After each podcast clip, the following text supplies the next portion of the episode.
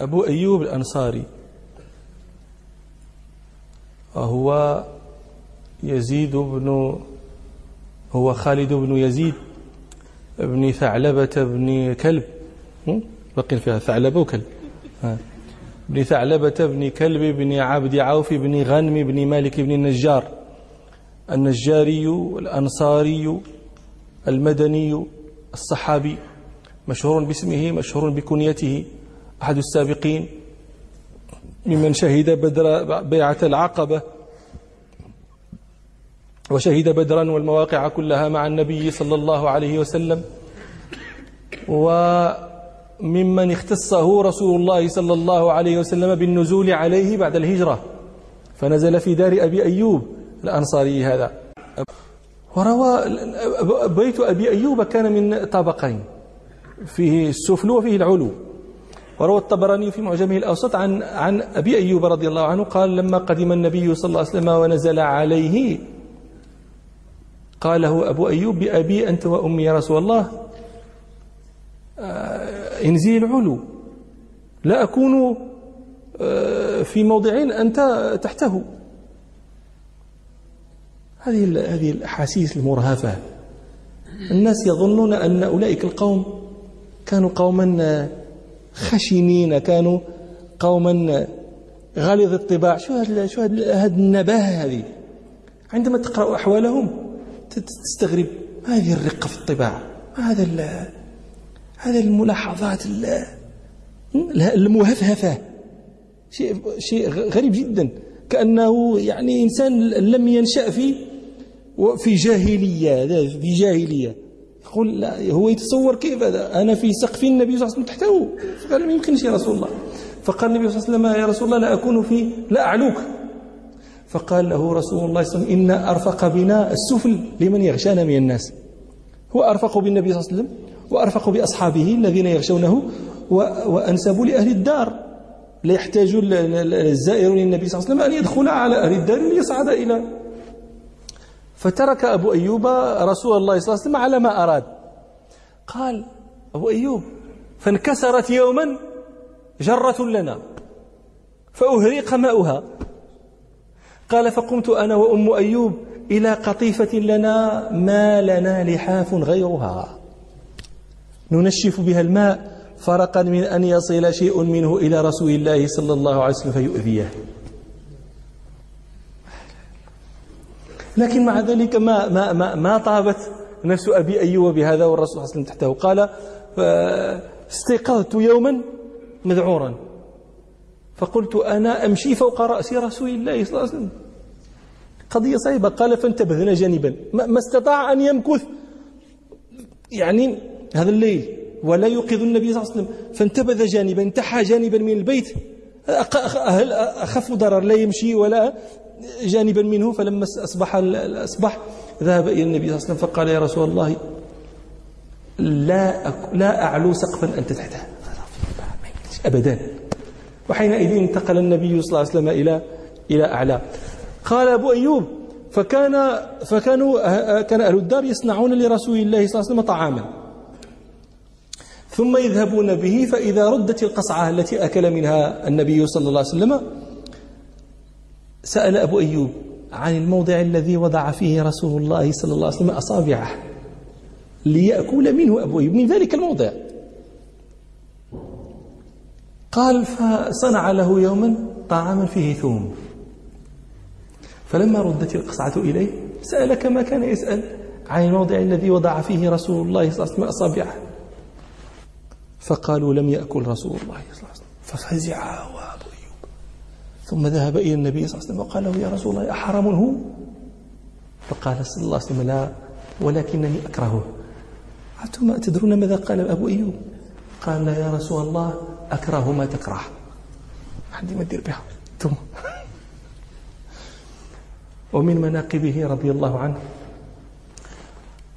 تثبيته الذي ثبته الله إياه في قضية الإفك. قصة عائشة رضي الله عنها مع من رماها بالإفك والبهتان في وذكر ربنا ذلك في سورة النور. إن الذين جاءوا بالإفك عصبة منكم لا تحسبوه شرا لكم. إلى آخر الآيات. الطبري وغيره يذكر من أهل التفسير أن أم أيوب قالت لأبي أيوب زوجها أسمعت ما يقول الناس في عائشة؟ قال نعم وذلك الكذب. أكنت فاعلة. ذلك يا أم أيوب. أنت تديريها فقالت لا والله ما كنت لأفعله. فقال لها أبو أيوب فعائشة والله خير منك. فأنزل الله تعالى القرآن. فذكر مقالة أهل الإفك. إن الذين جاءوا بالإفك عصبة منكم. لا تحسبوه شرا لكم بل هو خير لكم. لكل امرئ منهم ما اكتسب من الإثم. والذي تولى كبره منهم له عذاب عظيم. ثم ذكر مقالة أبي أيوب وصاحبته لولا إذ سمعتموه ظن المؤمنون والمؤمنات بأنفسهم خيرا وقالوا هذا إفك مبين. نعم. و وفد أبو أيوب على ابن عباس في في وقت بعد بعد النبي صلى الله عليه وسلم كان ابن عباس أميرا على البصرة. وأبو عباس وابن عباس رجل من بني هاشم. فلما ورد عليه أبو أيوب قال له ابن عباس والله لأصنعن معك كما صنعت مع رسول الله صلى الله عليه وسلم. كم عليك من الدين؟ فقال عشرون ألفا. فأعطاه أربعين ألفا. وأعطاه عشرين مملوكا. وفرغ له البيت. كما فعل مع النبي صلى الله عليه وسلم. ولزم أبو أيوب الجهاد إلى أن مات. آخر غزاة خرج فيها هي الغزاة التي آه، طلب فيها فتح القسطنطينية. أنتم تعلمون أن النبي صلى الله عليه وسلم كان بشر بفتح رومية وقسطنطينية.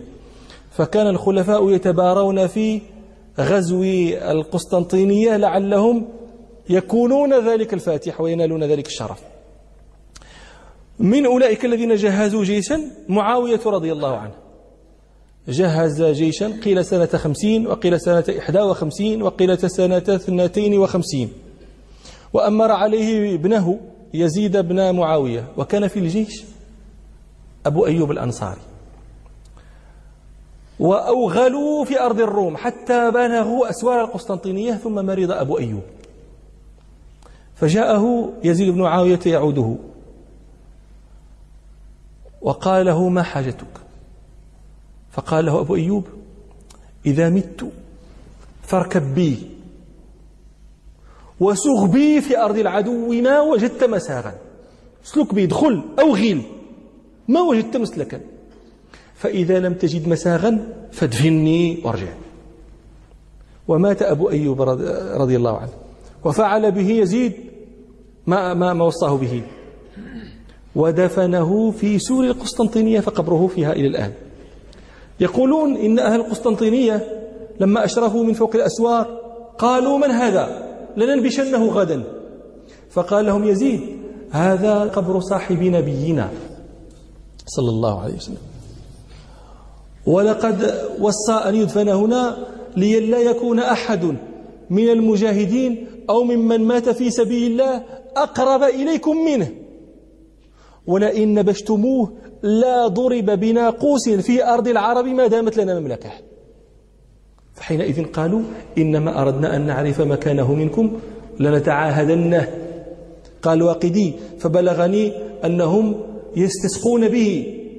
نصارى يستسقون به ويرمونه وينظفونه. ولما أتى الله سبحانه بالسلطان الشاب المجاهد محمد الفاتح العثماني وفتح القسطنطينية سنة 1453 بنوا على قبره أو بجانب قبره مسجدا سموه آه، مسجد مسجد أيوب سلطان فهو في إسطنبول إلى الآن ما زال هذا المسجد. وهناك قبر أبي أيوب رضي الله عنه.